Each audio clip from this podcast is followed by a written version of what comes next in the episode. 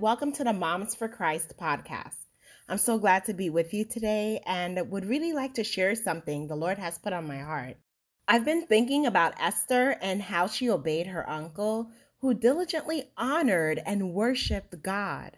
When he commissioned her to plead with the king to help their people, the timing seemed all wrong for Esther because the king did not call her to see him and had not for a while. There was a law against anyone going to the king without being called, and if anyone, including the queen, broke the law, they would be killed. Here, the Lord reminded me of the first verse in Psalms 119. The Amplified Bible says, how blessed and favored by God are those whose ways blameless, those with personal integrity, the upright, the guileless, who walk in the law and who are guided by the precepts and revealed will of the Lord. If Esther did not walk in the law of the Lord and allow herself to be guided by God's revealed will, she would have missed out on what God was ready to do. What's really a blessing is to be able to communicate with God and He has always meant for it to be this way. It's a blessing that when we hear and follow God's guidance,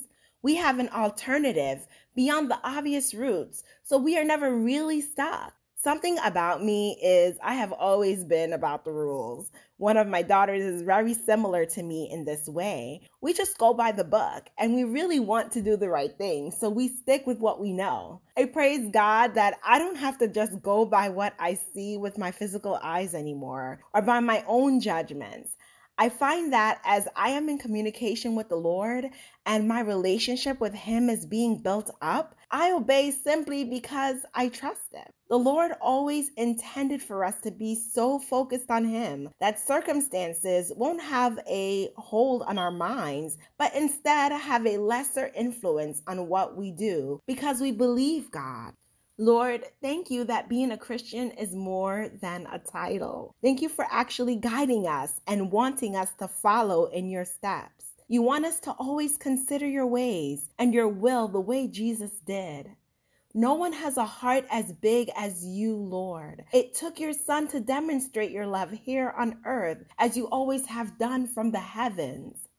When Jesus was being set up by the Pharisees to stone the woman who committed adultery, According to the law, the woman was to be stoned. But God, you revealed your will to your son that her life should be saved. You gave her a second chance and a new hope through Jesus Christ, our Lord, the law walking here on earth. Lord, please help us to have your law written on our hearts. Help us to hear you and obey you. Please let it become absolutely natural for us to know right from wrong. Thank you, Lord, for your kindness and your forgiving heart. Help us as parents to demonstrate your love and please allow our children to really see and understand what it's like to love you, Lord. Help us to demonstrate your kindness and your forgiveness. Thank you, God, for your word. In Jesus' name, amen. Thank you so much, moms, for listening today. God bless you and enjoy the rest of your day.